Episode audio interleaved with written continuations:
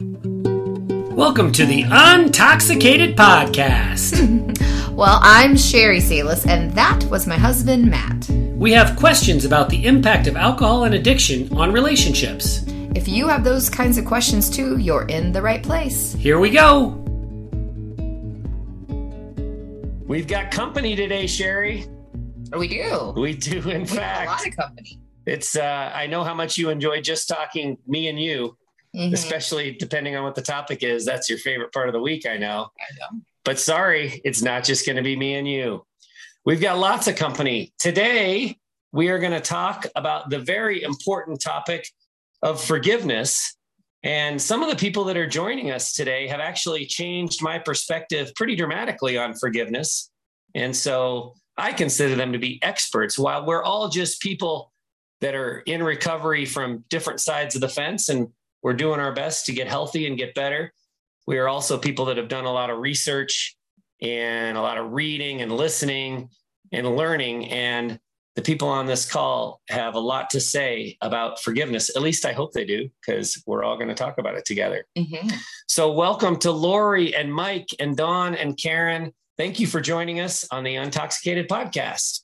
Uh, let's dive right in. Dawn, I want to come to you first because you really helped me that under that understand that forgiveness can be a solitary act that there's one thing to um, give forgiveness to someone with or without an apology and we can also you know ask for and not receive forgiveness but it, it doesn't have to be two people sitting across from each other having this interaction uh, in order for forgiveness to take place.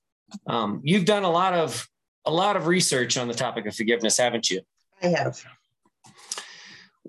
Is there any one particular like uh, book or person or one thing that really stands out that that you um, that you learned from, or, or has it been a conglomeration of stuff?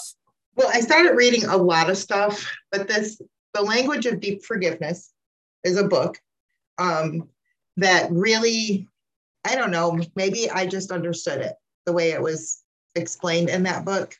Um, it, it helped me to understand that I don't, I don't have to necessarily walk up to somebody and say, I forgive you. I can just internally forgive people and move forward. And that was very healthy for me. Um, in addition to that, because this was all stemmed from my um, counselor telling me that I don't know how to forgive because I was holding on to like major resentments and grudges because of the way I was raised. I mean, my family doesn't forgive; they just don't. They, I mean, we cannot talk to each other for years. Um, so, I mean, I went. I have a forgiveness workbook, and I read, and I read this forgiveness book, and I read for every morning every single morning I read a passage out of Forgiving and Moving On. Um, it's it's like a year long, and you just keep repeating every year. You start it's dated, and you just read it. But this one book, you know, it just spoke to me, and it helped me really understand it. To where my therapist was like, "Oh, I think you got this down now. You know, I think, you know, you got this." Um, and it was things like I'll read them I accept that you will never make up for what you did to me, although it would be the right thing to do. That I wasn't getting that from Len. I wasn't getting the, I was getting the I'm sorry's, but I wasn't getting the I'm sorry for. And that helped me tremendously. And then the other one that really helped me was this is on me. I accept that I will never hurt you for hurting me, although it would be the fair thing to do. It's not about, it's not like an eye for an eye, you know, and I think that helped, that helped me. Well, I think both of those two things that you read are about um, the, you know, I don't know if it's how we're brought up or just it, it just happens to some of us, but we have this idea that forgiveness is about getting even. And both of those things you read are kind of along those lines. And it's it's not. That's no way to go about um, trying to forgive. We've we've it's got to be a solitary. We've got to experience it for ourselves. Did you feel a change in yourself along those lines? I felt a change in myself because I also was under like I I was under the impression that if I forgive you, I'm condoning your actions. Yes. I'm saying it's okay.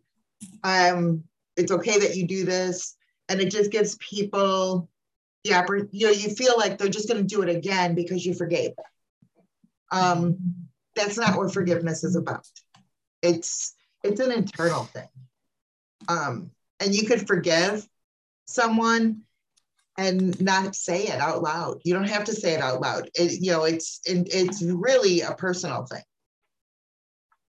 Yeah, and I always thought forgiving meant you needed to never think about it again. So that forgive and forget. Mm. And I thought, well, that's really hard. I mean, that because I have a really good memory, and like all humans, anything that's bad sticks with us and you hold on to it. So forgiving and forgetting, I hate that that concept that you had to do that. Oh yeah, that that's one of the things I want to talk about. So let's let's go there. Um, forgiving is not forgetting. That's what all the experts on forgiveness say. Um, and you know, there's so there's two pieces of it. There's what you just said, Sherry. You if you if you're of this mindset that you've got to forgive and then never think about it again, um, you know, that's just unnatural, right? That's unhealthy. But there's also, can you forgive without it being a pass for that behavior? I'm wondering if any of our other panelists um, want to jump in on that. Have you ever struggled to forgive because you feel like if you say, okay, I forgive you, then I'm condoning the behavior and you're going to be just fine? Anyone have thoughts on that? For me, it was like recognizing that forgiveness and trust were two different things. Okay. So, and I was raised where somebody else had the power to forgive in my religion. It wasn't up to me to do it. So I had to learn how to do it for myself. And and not everybody's um, experience might be this, but I had to forgive myself first mm. for believing lies or not knowing or not being able to control it better or all of those things. So, um, that's a really important point you made. So, a, a, lot of us, not all of us, obviously, but a lot of us are brought up to believe um, the forgiveness has to be requested and then it has to be granted by somebody else. And so, forgiving yourself was a concept that you just kind of did you come up with that on your own or read about it? How did you come to grips with the fact that you were going to have to forgive yourself for the things, you know, like you said, the believing of the lies and stuff? I think I just knew to heal, I had to focus on me, that too much energy had gone towards um, the alcoholic in my life. And if I wanted to heal, um, I needed to put that focus on me. So I just started working on myself. That's great. That's great. Sherry, you were raising your hand when I, I asked. Say, I think everybody that. So the idea of if you forgive and forget, then you have to condone the behavior. Yeah, I mean, I, I for years, even before you started recovery, we said, I said, I'm tired of you asking for an apology or giving an apology because it was a blanket statement. I know you're just going to do it again. Doesn't matter if I forget. Um, doesn't matter if I add it up and every little transaction that you've made that was a mistake was like years, like my my behavior would lay on years and years of that same thing, you know, like adding it up. So I yeah, I just kind of felt like why bother apologizing and forgetting and that's just a pass like oh you're sorry. Okay, go ahead and go ahead and do it next time and well, screw me over again. That's what I wanted to go to next. A, a lot of times in when I was still actively drinking, I would, you know, I'd have a binge or whatever. I'd drink for three or four days or two or three days or whatever. And I'd go too far and I'd cross the line and I'd say insulting things. And then I would go through some short period of sobriety and start apologizing to you for what I had done, even though I really didn't even know what I had done because I was blacked out for most of it or part of it anyway. And then you've shared that to accept that apology or that apology didn't really hit home because it was almost like a promise that I was going to do it again. It was like, I'm just trying to clean the slate so I can do the same yeah. thing again. Yeah. That's a That's lot of. how I felt. Oh, that's and not only is the action that I had done painful, but it's like anticipation of the next pain. Right. And then after you would apologize, you would never want to talk about it again. So then there was no resentment processing or no processing at all. Mhm. And that blanket statement, I'm sorry I acted this way. Yeah. Well, what way did you act, Matt? Tell me what you're sorry for. What is it that you did? But you didn't know what you did. Like Dawn was saying, yeah. So that's why I was like, your apologies are shitty. I don't want to hear them anymore. Yeah. Just change the behavior. Does anyone else have experience with that where the apology was meaningless because you knew the behavior was coming back? Yeah. Yeah. I mean, I, I personally think that. So again, his therapist recommended we read the five love languages. So you guys know how I am, that I dive deep, right? So this guy wrote like 10 different books. And one of them is When Sorry Isn't Enough. I bought a mm-hmm. copy for me, I bought a copy for him. I don't know how much of it he read, but I'm like, sometimes it's just not enough. And then I had a book, like I had been tracking for two and a half years, a book of resentments. Every time because it had helped me to write out my stuff. So every time something triggered me, I'd write it down, write it down. And then one day I was like, if I read him this, oh my God. So then I started grouping them, you know, like this is under this category. So really that's just one resentment. This is under this category. Cause I like Sherry, I could name dates, times, places, you know, where he did something stupid. And I was like, no, you don't get a pass from that. But I do think that the apologies got to be, you know, and I, he even got tired. He got tired of saying I'm sorry and not knowing what I was needing, not knowing how to apologize to me, even two and a half years into our separation. He didn't know what to say, you know. Um, so when once we talked, like went through all this together, you know, and even last night being nervous about coming on here, I told him these two statements and it hurt his feelings. It hurt his feelings that I, you know, I mean, that it would be fair for me to hurt him like he hurt me. Um, that hurt his feelings. But then we talked through it. And he's like, you know, all we can do is be honest with each other. Yeah. Yeah, fair, but unlikely to actually, you know, ever take place. I think that's that's the thing about it. I think the people that are having to deal with forgiveness and how they're going to handle forgiveness are not the kind are not like vengeful evil people. So Right. you for instance, Dawn, uh, you might you might feel like you need to to get back uh, in order for it to be equal, but but you're just not that kind of person and you know, But I- most of the people we long- encounter aren't. a long time though i did it's like I, I in my head i would play out scenarios where i could get him back for all the pain and i gotta tell you when i had my first son and my husband didn't sign the form for epidural because he was afraid i would have chronic back pains the rest of my life and i asked my dad for a knife so i could cut his heart out Oh in the my delivery God. room. Um, he, he had a appendix rupture, and I worked at the hospital at the time. He had an append- his appendix rupture, and my friends held off pain medication for the exact six hours and 27 minutes that I was in labor, and I made him suffer. So I do have a vengeful side to me. Oh my God. Ha, Oh, and, everybody and has we're gotten laughing and we're Yeah, laughing. everybody on this. Yeah, I wish this was TV instead Yeah. of radio because everyone is rolling with laughter as I mean, they're listening to it. Because wouldn't we all love to have a little bit of that power sometimes? I Yeah. just wish I had a little bit of Dawn because uh, Yeah. Dawn's quite a bit more spunky than I am. And So I So I don't I don't think we don't feel that or think that. We just generally don't do that. exactly. Or have an opportunity to do something of that. Right. Yeah. Well, you'd have to have kind of a malevolent mind, but it's not that we don't think it sometimes. We just don't usually do it. Now, Sherry and I bartended together. That's how we met. And I saw her do some things to some drunk people who had behaved badly. So Yes. I think I- I- Dawn I'm and Sherry a have some bit things in like Dawn. common. Yeah, Dawn and I are a little bit like. Yeah. It's that Midwest thing, I think. Yeah, yeah. Yeah. I'm in the Midwest. Matt, you should have been more afraid of Sherry then if you'd seen it before. I, I think he was a little I was bit pretty afraid. I was pretty afraid. Yeah. I just like the I mean, danger. I, I remember one time during an argument, you had been like sassy and smart alecky like all afternoon because you'd gotten an afternoon buzz on.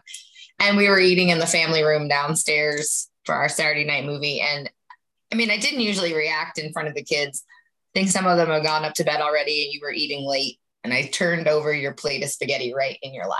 Like I was just like, ah, you know. Yeah. And I afterwards I was like, moments. well, then that just leaves me to clean up the mess. So it was always like those things when I could become a little bit more vengeful. I'm like, well, I'm just gonna have to clean up the mess yeah. because he wouldn't do it right, Yeah. you know, because you're drinking and. But it Yeah. sure felt good at the time, and I will say that you started laughing and I started laughing, so it kind of like broke the tension a little bit. Six six hours of, and 27 minutes of pain medicine withholding. And I just got a plate of spaghetti. I got to tell y'all, I feel really, really lucky. Yeah. Lori, you had a little bit, uh, or you, I don't know how much of the experiences we're talking about you relate to directly, but I know one of the things that you've shared with us in the past that you've dealt with is uh, periods of silent treatment um, related to, you know, drinking and and behavior and things like that. Were you? Did you find yourself in a position where you were longing for and I, i'm sorry or at least a conversation because instead you were getting nothing T- can you talk about that a little bit Yeah. So I think we all, you know, long for apologies. And um, I, I got very few of them.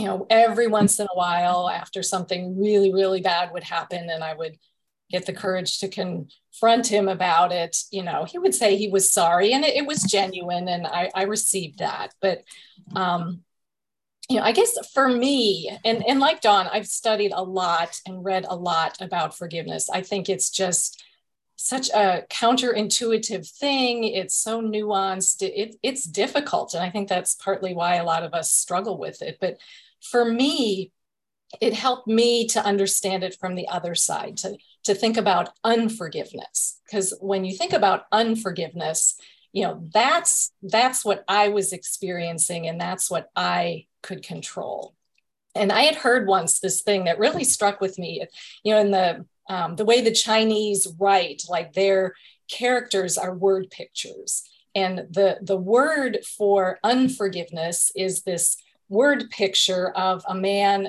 carrying another man on his back so mm-hmm. the idea being when when i carry unforgiveness I'm carrying that hurt and that pain mm-hmm. and I'm suffering. It's not doing anything to my husband.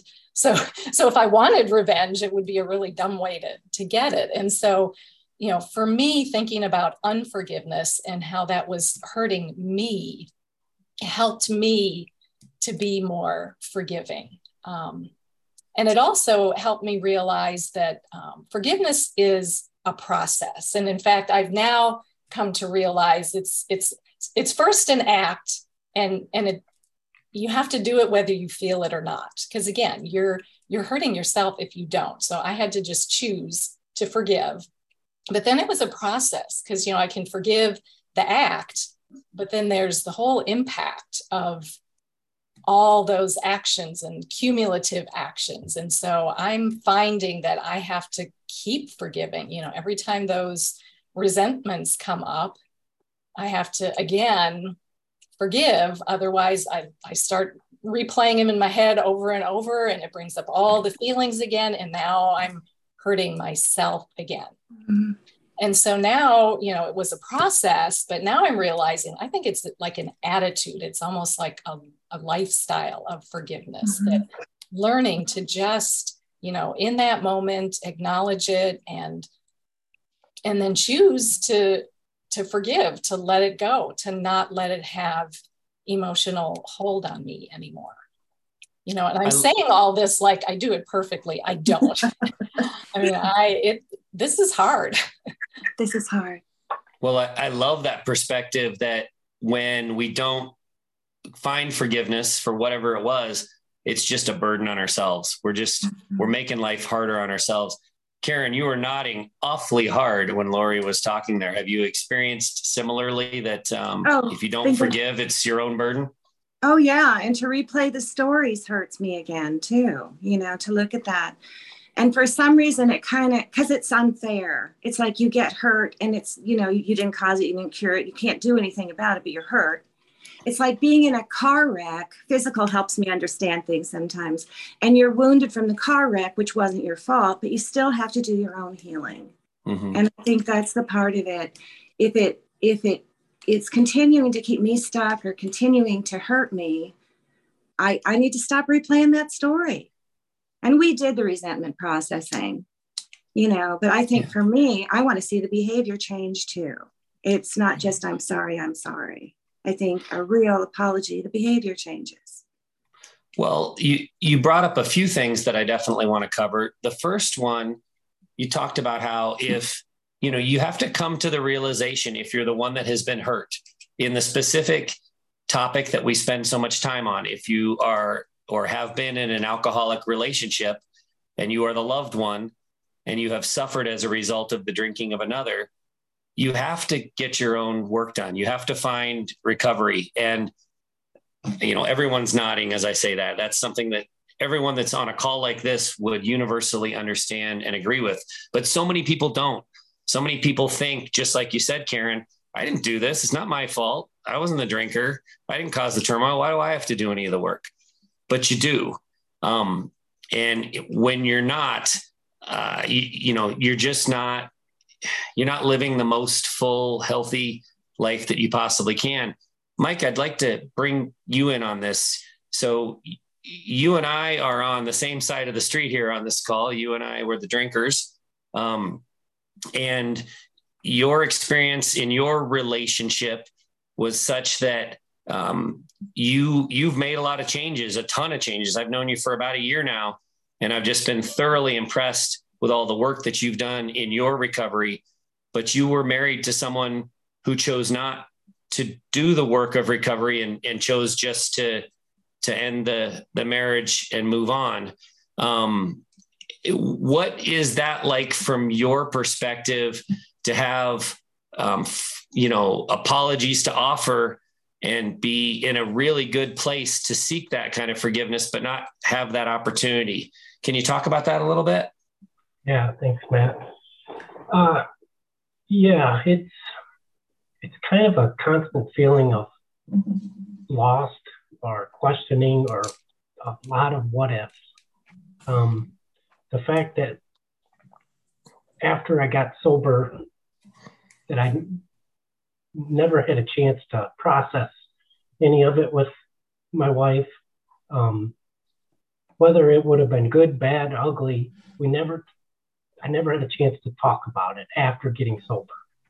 Um, you know, we were going to try where we failed to try some therapy while I was still drinking, but I learned that, you know, after the fact, none of it really would have mattered if I was still drinking.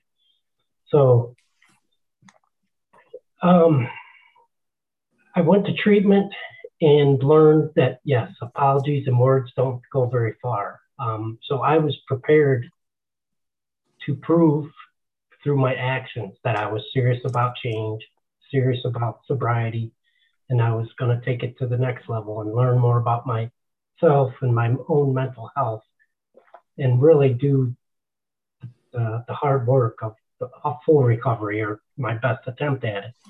And to never have to get a chance to go through any of that with my wife just leaves me in a constant state of questions, I guess. Um, yeah. Does that make sense, Matt? Yeah, um, yeah absolutely.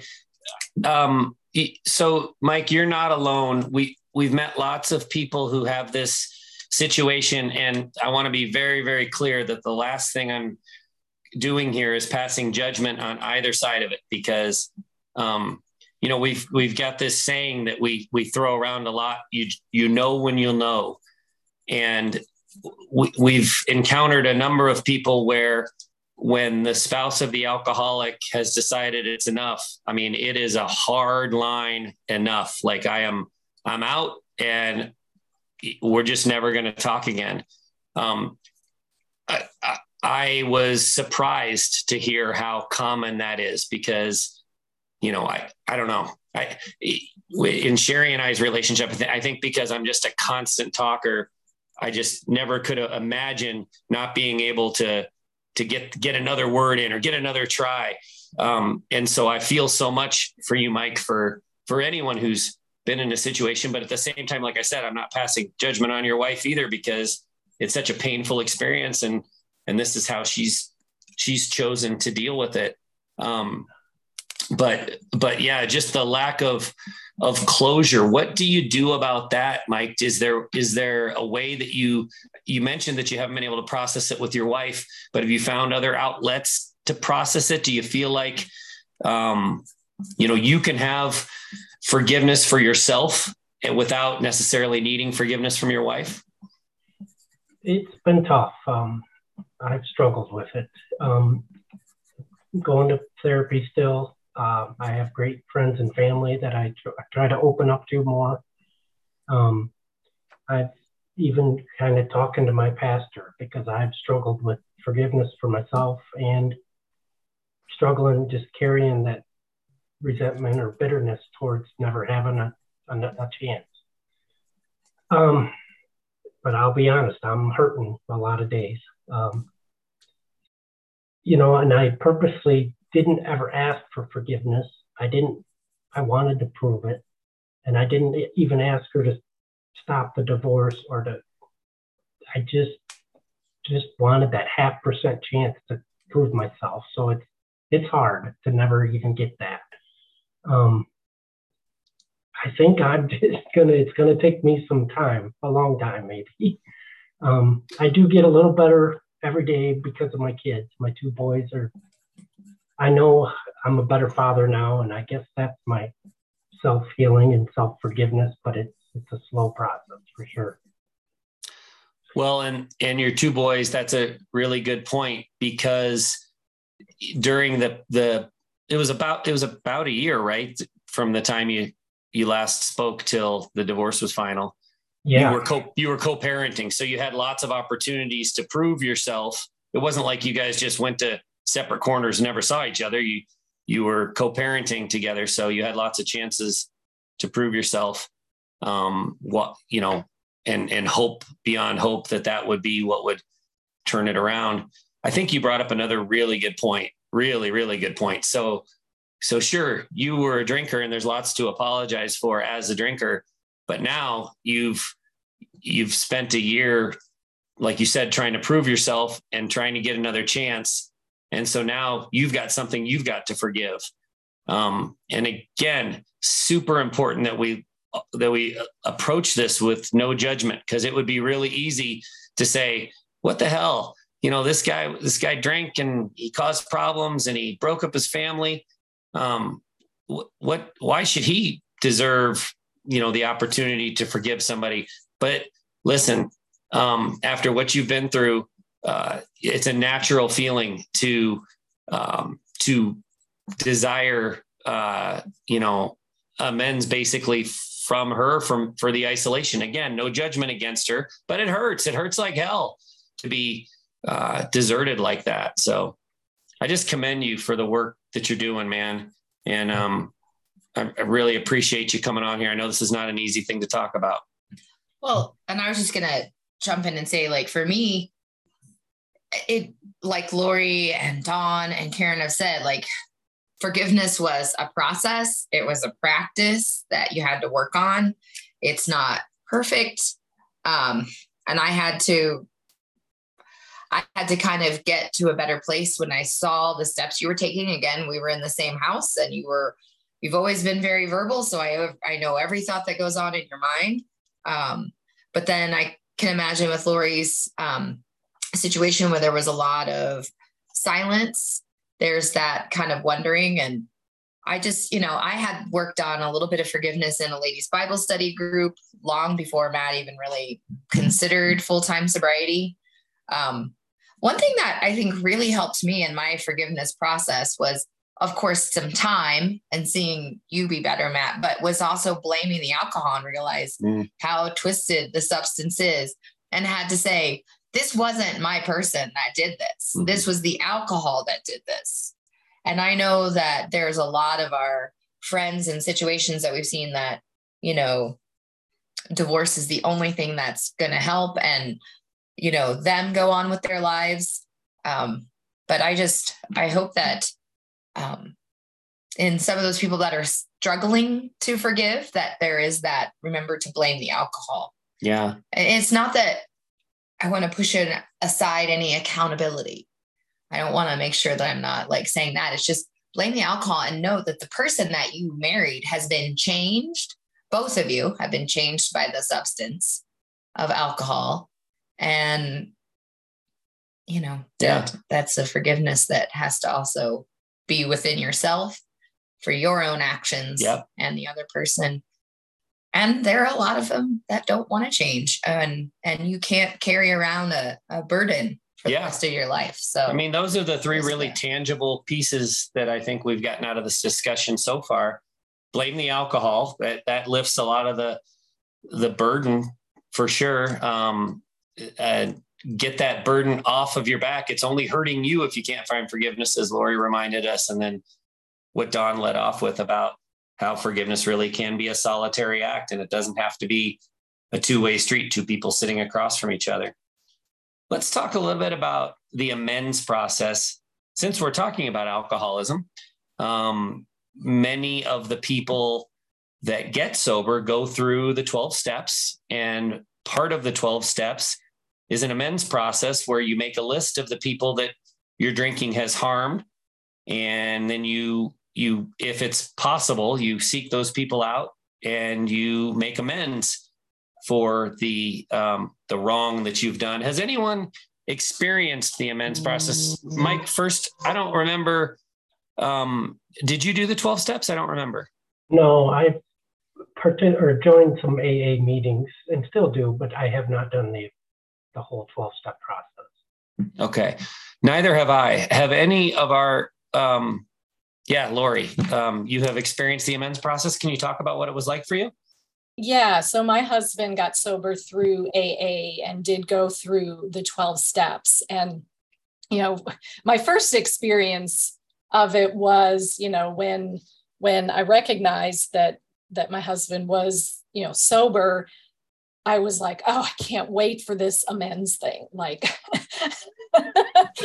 like like like John said, okay, he's going to make up for what he did. He is now going to put me on a pedestal and bow at my feet and thank me for putting up with all his shit and and just you know love me beyond what anybody can imagine the rest of my life. I mean, honestly, that's what I was waiting for, and um, that's very unrealistic. And uh, so I I also you know need to acknowledge that was really unfair of me. It's understandable that that's what I wanted, but it was very unfair of me to want that.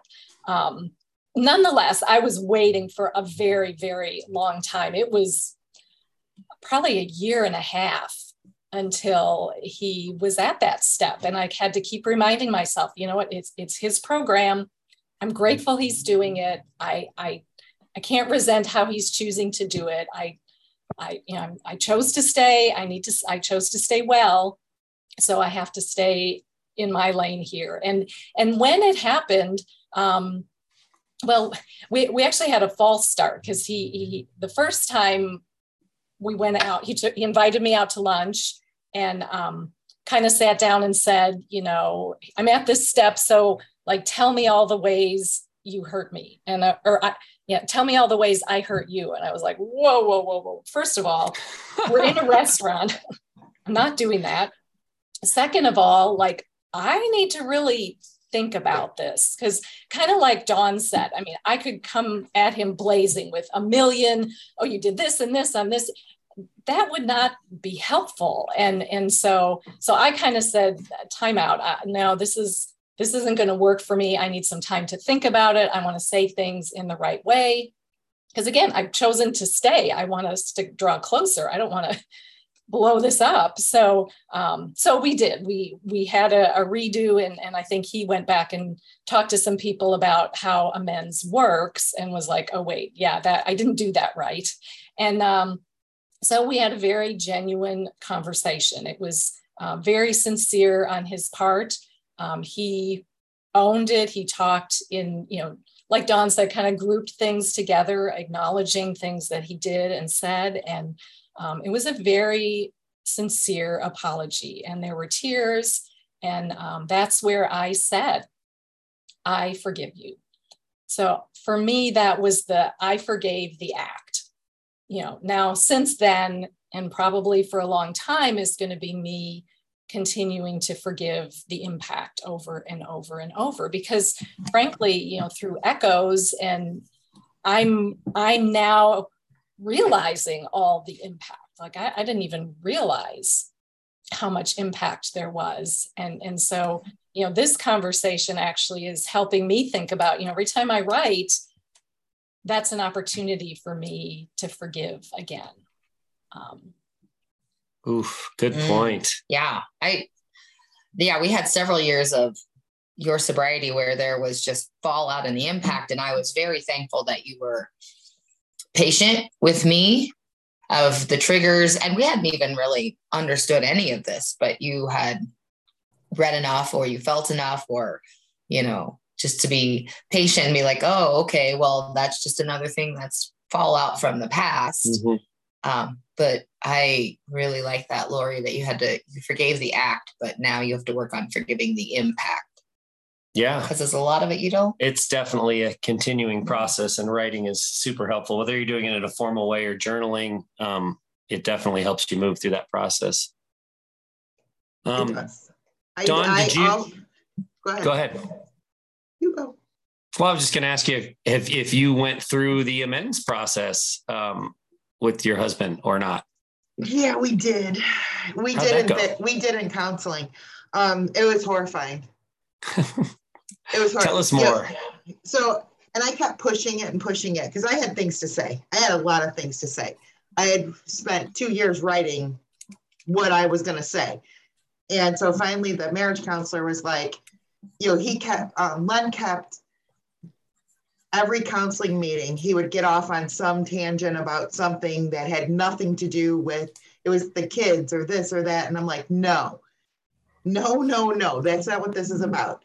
So we had this this meeting and I and I did I got to re- I got to read everything. And it was hard for him to hear, but then he came back at me like I don't know, 48 hours later fucker, trying to tell me that it was my fault that he drank because I should have done something sooner to get him help. And I'm like, I mean, I don't know if you guys remember me ranting on our group. I was so angry, I couldn't even see straight. You know, but I think that was like the, he's got huge ab- abandonment issues from his childhood. And I abandoned him. I put his shit in the garage, put his little bottle of booze on top of his AA book, shut the door, and I didn't want anything to do with him. I filed for legal separation. I did all those things. Six months into this, he was like, wait. And I always had hope because, again, yesterday we celebrated 32 years. Um, I had this hope that we would survive, that we we could make it. We made it through so much. You know, we were the couple who wasn't supposed to make it, and here we are. You know, we were sitting at 30 years of marriage, and we weren't living together because I had enough. So my amends were tough. His response to my amends were tough. And I I had I questioned. I questioned, are we going to make it? Because he didn't respond the way I thought he should respond to them. I thought it would be like, okay, I understand that. I'm, I'm sorry. I understand that. I'm sorry I did that. It's not how it went. It's not how it went at all.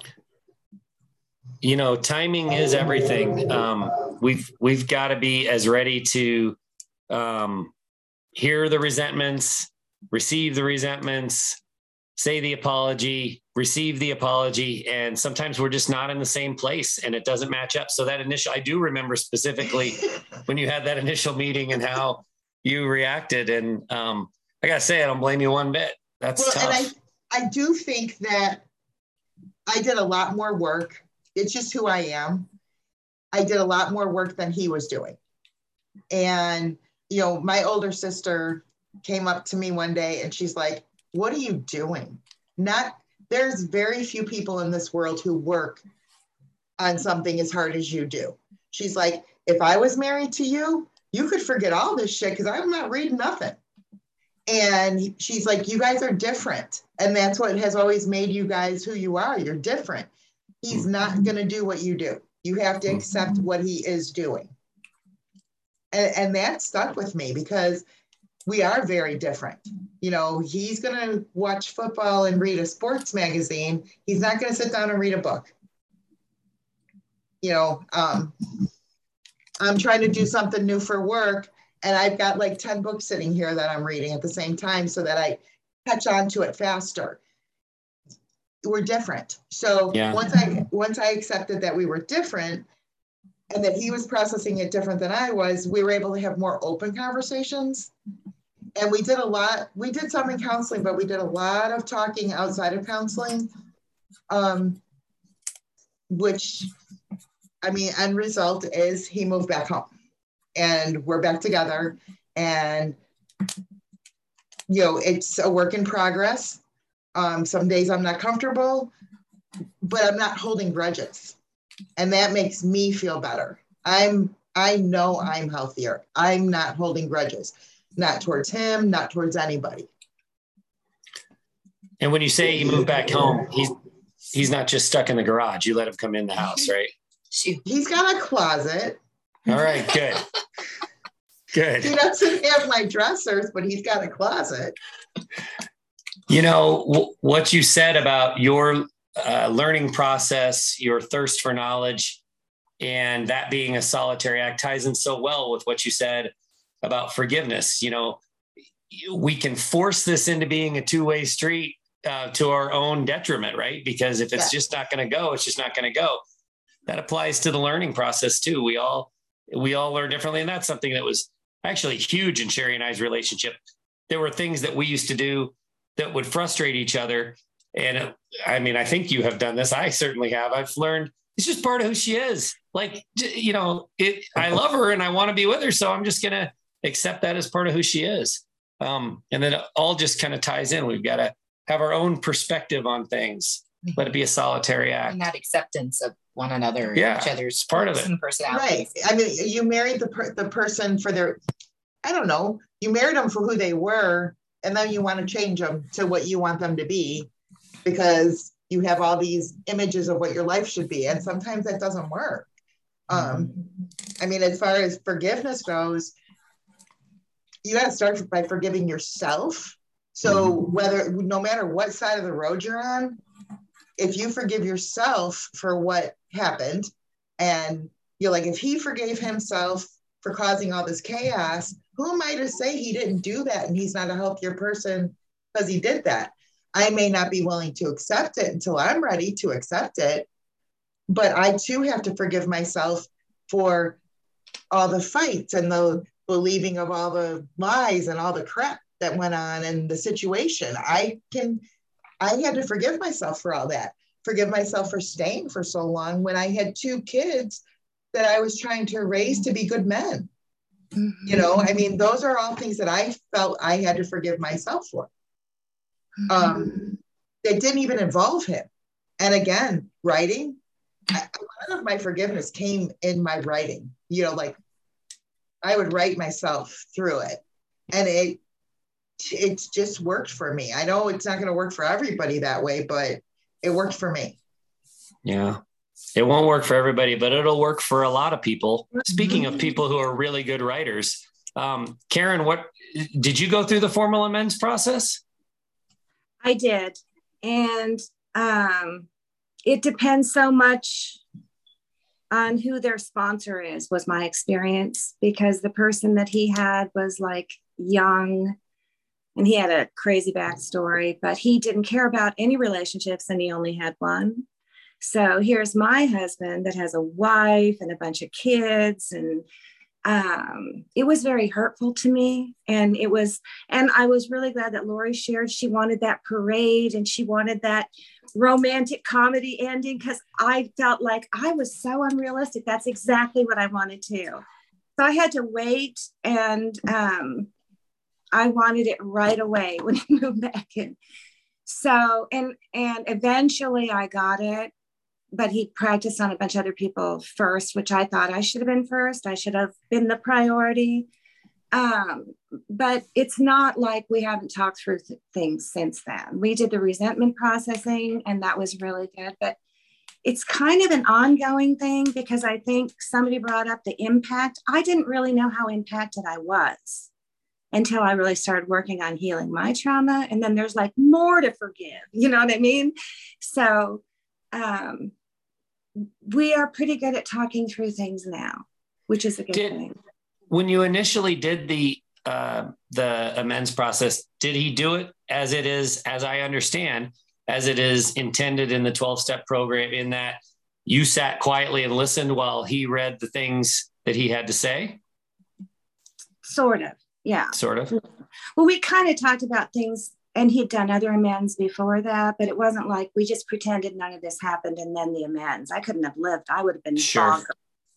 So yeah, no, he read he read through it and had written and had written it out, but um, I just think it kind of has to be ongoing. Yeah, you know, because just, things I, come up in early recovery too, where you know the brain isn't healed, and I'm not healed, so other stuff comes up. It kind of has to be maybe a choice of daily forgiveness. Yeah. Oh, it's absolutely an ongoing process. I just think it's interesting that we have three people that experienced the amends process and they experienced it in very different ways.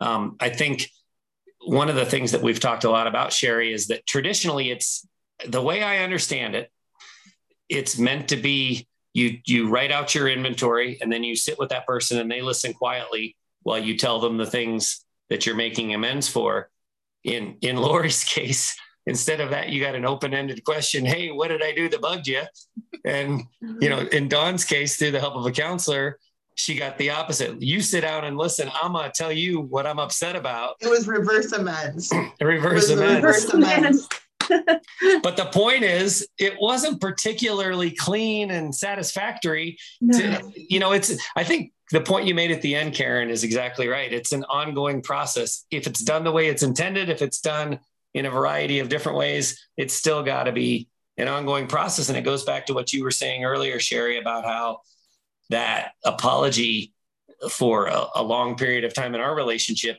all it was was a promise of future bad behavior. I'm mm-hmm. trying to wipe the slate clean so that I can start over and do this again to you. Exactly. And so stuff is messy. You know what though, but like like the um the daily thing, you never know when it's going to come up. I mean, we mm-hmm. went away for the weekend because it's like our birthdays are were Monday, Tuesday, and then our anniversary was yesterday.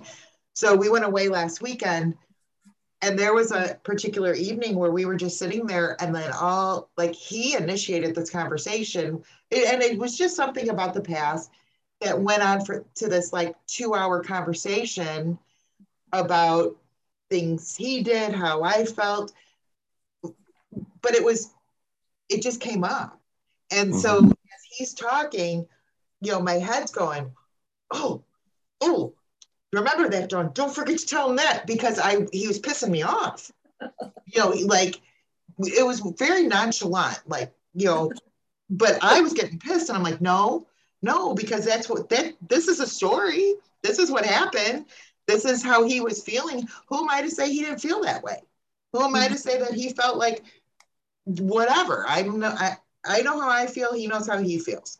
So, but it was it ended up being a very good conversation you know that leads into more conversations but it also leads into more opportunities to forgive right I, and i think you can work through it you get to work through it when you do that work yeah yeah and just hearing you three ladies say all this is everything that i wanted a chance to have. and I've just never had those conversations at all. And it's that's the mm-hmm. part that still hurts. Have you tried the whole writing it all out on paper and releasing it from your brain? Yeah, I'm I write quite a bit too. Yeah. Yeah. Um, and I told my wife when I shortly after I returned home from treatment, I said, I want to know your feelings of the last couple years because mm. all I really knew was she wanted me to stop drinking. You know, mm-hmm. I was mm-hmm. obviously not in the right healthy mind, but I wanted not that I was sober. I wanted to know the true depth of her feelings and her sadness, and but she didn't want to relive it. She didn't want to have those conversations. So I still sit and wonder a lot of a lot of times. You know what though, I, and I know this from my mother. So my mom and dad had a real bad alcoholic relationship, and um, she's a mess. I mean, she really needs to, you know, work on herself. And she's like, I'm too old to learn. Like, no, you're not too old to learn. But like even yesterday, she got triggered by a phone call from a customer that she accused of potentially being a, a wife abuser because of the way he was talking to her. And I'm like, you can't talk to people like that. Like, that's your own stuff. You can't talk to people like that. You need to work on this. But some people just can't. I mean, like with her and my dad, it was just one day it was over, and that was that. And there was no I mean, I think when my dad died, they apologized to each other and, you know, all that stuff, but right before he died, but it was like, you know, and, and they, you know, she celebrates like 45 years of her divorce. You know, she doesn't celebrate, mm. celebrates her divorce, you know, but so some people just get caught up in that thing. Mm-hmm. I think I think there's that like Matt said about the timing. Sometimes it's a readiness. Uh-huh. Like I think here's an unfair thing. It's like the alcoholic for me had to be ready to be sober, you know, but then I'm supposed to be ready to trust. And I think that sometimes we just don't have there first there's a lot of acceptance that has to go on which i wasn't particularly good at that or the forgiveness part. But um you have to be in the same space kind of. And she may not know that it's affecting her still you know i watched well, my mom too and that's part of the reason mm-hmm. why i mm-hmm. went and got my own help yeah my mom as well i mean she was kind of bitter and sour and mm-hmm. in a lot of ways and it affected her second marriage in a lot of ways and mm-hmm. you know well and i wasn't going to bring this up but since you brought up your mom there was an experience just recently, had nothing to do with alcohol, but there was some family conflict, let's put it that way. And Sherry, you stepped in and kind of mediated and helped your mom see that there was room for forgiveness, there was room for communication, there was room for what we've talked about as resentment processing, which we're going to talk about more in a minute. And she's been able to take a healthy step forward as a result. Um, you know, the situation isn't completely resolved, but we all, and this was one of the topics I wanted to talk about. So I'm glad that this is where the conversation is going. There are just sometimes people that just struggle to go there, struggle to be able to have these hard conversations. That's, you know, in in my family, I grew up in a a family where there wasn't a lot of trauma. There wasn't any trauma. Um, but er- everything was kind of superficial and positive. And like the last thing I want to do is be critical of of my parents or my family. Um, I've done plenty of that in my early recovery in my writing and in the things that we talked about. But I've come to recognize that's just not an area where they're comfortable. They just can't have these deep, difficult conversations. And there's nothing I can say that's going to change that. Um, you know, I don't know. Is that a can't teach old dogs new tricks like your Dawn, like your mom said? Um, no, and I, I do think that there's um there like if you're raised in a family who doesn't talk and who doesn't do self-help and who doesn't do all these things how how are you supposed to know that's what you're supposed to do yeah, if you're point. in a situation like this um you know when you i i guess i was lucky enough to have an alcoholic father where i played around with the adult children of alcoholic program and read some stuff prior to this with my father in my ear telling me my husband wasn't an alcoholic for years. And Mm. me questioning how much alcohol he drank and when he drank and how it played out. So and my my dad who was in recovery for 27 years was like he's he's not. You don't have anything to worry about. And i'm like yeah but there's that line. There's that there's that invisible line. And um but i had already done work. You know i have my older sister who's struggling in her life right now. She she goes to a counselor and lies to him about her life. How is that going to help? My younger sister won't even entertain seeing a counselor because her and her husband had trouble and they were the counselor said i can't do anything for you. And they walked out with nothing. So like it's you know i was lucky enough to find a great counselor for myself. I was lucky enough that you know i am a lifelong learner and want to read and learn more. I found this group. I found people who i could relate to and it helped me through the process. Not everybody has that. Yeah. Lori, you were nodding pretty hard in agreement there. Um, what, what are your thoughts? What's been your experience as it relates to people being able to go there or not being able to go there?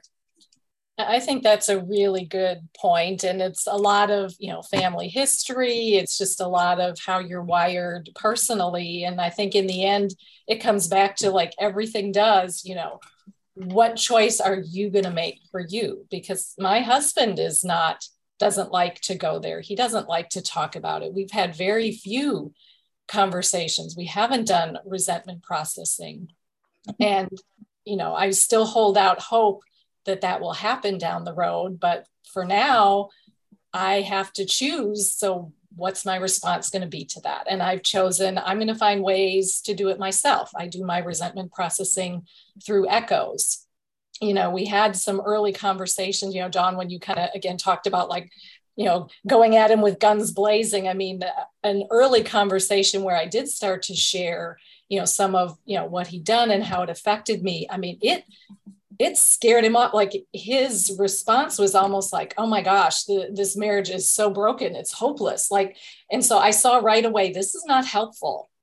So I've backed off, and and um, you know that's my work is to figure out when do I need to be courageous to maybe open the door again. But um, you know there are a lot of ways to to do it. It doesn't always have to look like early on. I don't know, Matt, you or Dawn talked about, you know, sitting across the table from each other, having a conversation. You can, you can forgive and you can get healthy and you can move past things without that. It would be easier and probably better with it, but you can also do it without that. And and and maybe that's, you know, kind of for you, Mike, to really think about you know I, I, I feel for you I, I just you've been very courageous to share and i just want to say I, I just really feel for for you that must be very hard and i'm going to encourage you to think about how can how can you work through these things you know with you and other people around you just accepting mm-hmm. the reality. Like karen said we we sometimes just have to accept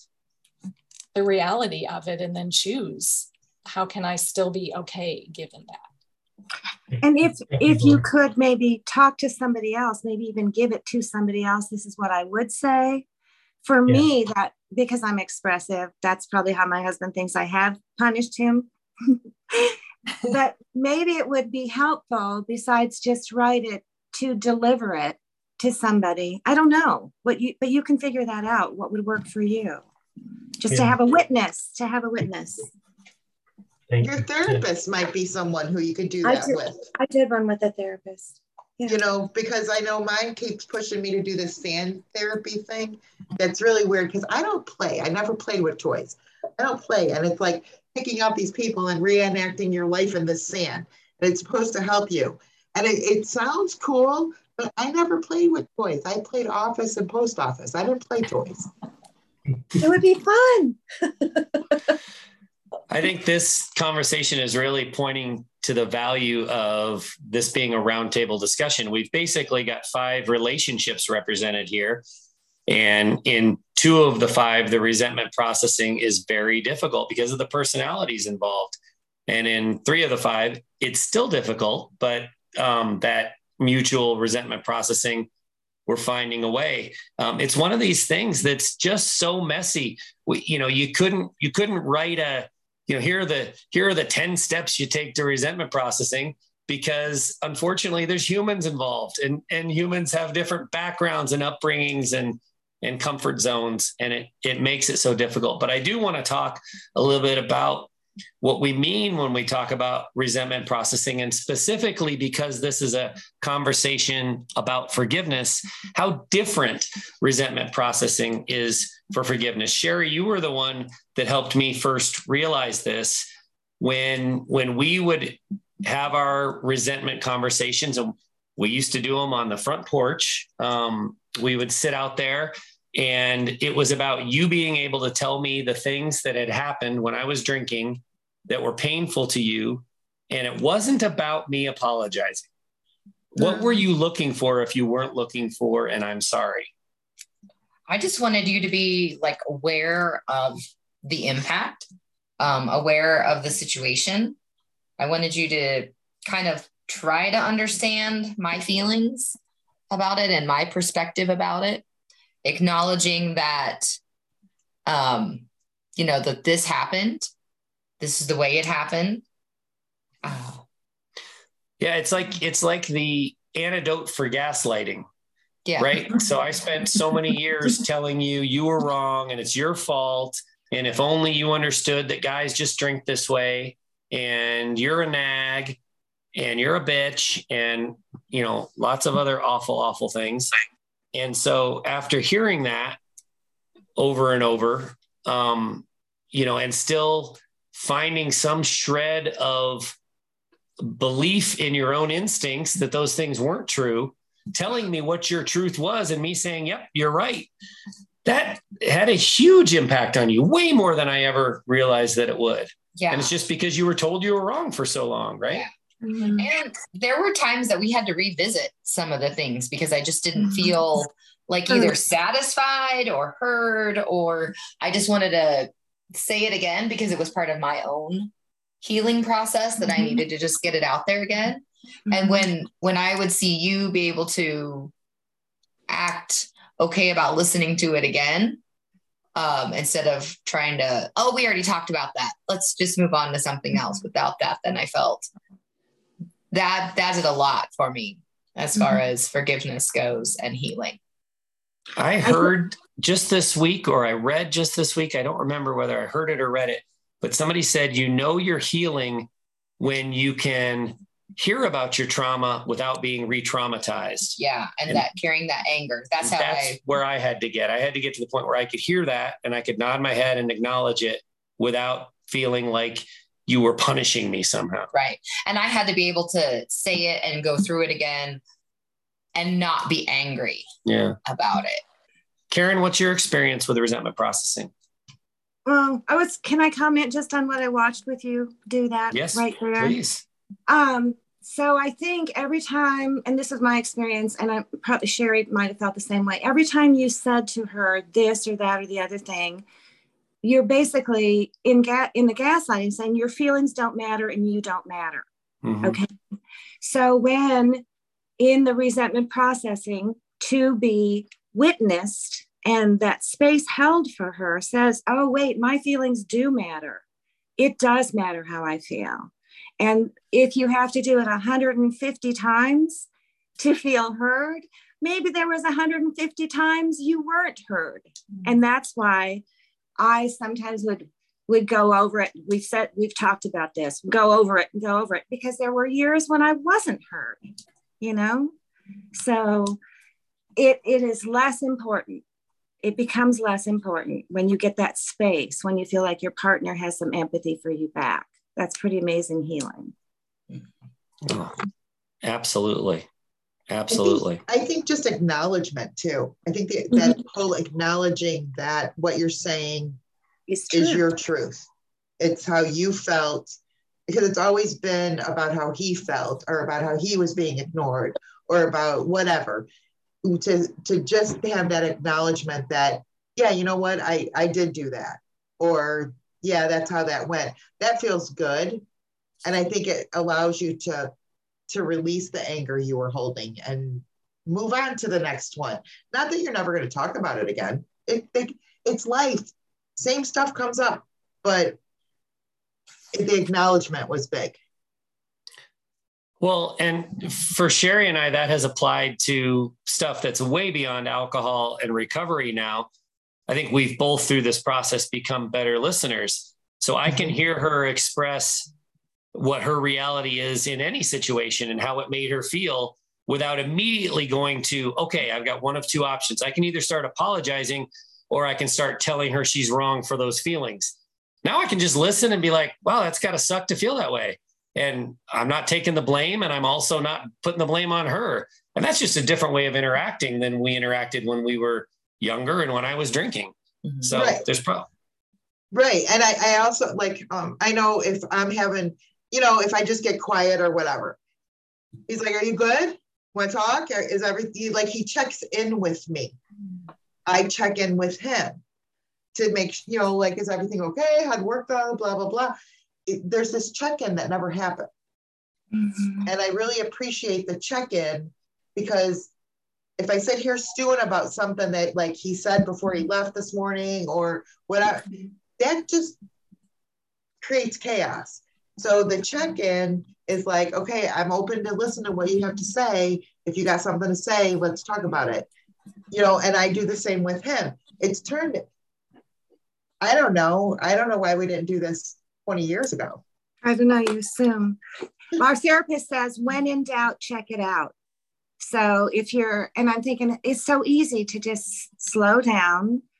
And then I listened to another thing recently that said, if you ask the other person, can you help me to understand? Because maybe I'm not understanding this. And I think that builds the bridge in the communication rather than just assuming he's thinking this and she's thinking this and the disconnect. I know that all the people that we've invited on this call are um, people who are good at researching and thinking and processing and trying to get healthy. So I know that even though I said there was no preparation needed, you guys came into this call with some preparation done. So did we miss anything? Is there anything that you guys thought was important for a discussion on forgiveness that we haven't gotten to yet? somebody said something about this was on the call repair work okay like you can make an amends and in that all or nothing thinking you think well um, i've made it now i can't do it again so but there's always that opportunity to repair the relationship you know what i mean given the right timing and stuff like that and in my some of my studying i learned that in healthy families conflict is normal Mm-hmm. I never knew that. what? but anyway, to be able to work through it, you know, to use, to be working on yourself enough so that you can be patient and try to be understanding. That's all I wanted to say. Some stuff we just don't know. We have to learn. Oh, that's right. There's so much of that. Anything else? I just, I totally agree that I've learned so much in recovery and sobriety. I just, and Matt always says it's just such a messy, alcohol can just, such a messy drug. Um, but yes, agree with Karen totally. There's so much to learn about it. There's so many side stories and under stories that go with it. You know, to me, I think, and now I'm finally not afraid to admit it, you know, the battles of my mental health were such a huge part of it. I wish I would have been more open and honest with my wife about all that before the drinking es- escalated. So there's just so much to it. Yes, and for everybody to learn more can only be helpful. So thank you. Absolutely. And there's multiple ways to learn. We can learn from research and hearing what the experts have to say, listening to podcasts, reading books, but there's also I I, I think the most healing that I've gone through and the most learning that I've gone through is just listening to stories of other people and not just, you know, rock bottom. This was the worst drinking night of my life stories, but the stories of redemption and healing and attempts and failures and and just trying to get better. So absolutely. Well, you know, we've talked about resentment processing here at the end, and we talked about the fact that sometimes resentment processing is a an act that has to take place over and over again, and we have to get to the point where we're patient and we can deal with um, talking about those stories because there's there's still some healing that needs to be done, and and it's not a one and done. It's not a wipe the slate clean and move on. Um, we've got to be able to go there um, without it re-traumatizing us, dealing with the resentments over and over. And I got to tell you, I would take that over um, being under the knife and enduring six hours and 27 minutes without pain medication. So I, I think I prefer resentment processing to that. But then there are some that would think I'd rather be in physical pain than be in emotional pain. So Yeah. That's true. for all of too. us shover downers. Yeah. I Thank think you my all. husband was good at that one. Yeah. Thank you all for not just sharing your perspectives on forgiveness, but for your honesty and your vulnerability and some a few chuckles and some um, really good personal stories. Thanks for being here, everyone. Thanks. Thank you. Thanks. Bye bye. Bye. Bye. Before you go, we hope you'll consider these three resources. If you love or loved an alcoholic, we offer support and connection in our Echoes of Recovery group. Check us out at echoesofrecovery.org. If you are a high functioning alcoholic seeking methods and connection in early sobriety, we're ready for you at shoutsobriety.org. No matter who you are, there's something for you in our book, Sober Evolution Evolve into Sobriety and Recover Your Alcoholic Marriage. Go to soberevolution.org. For my wife, Sherry Salis, I'm Matt Salis. Thanks for listening to the Untoxicated Podcast.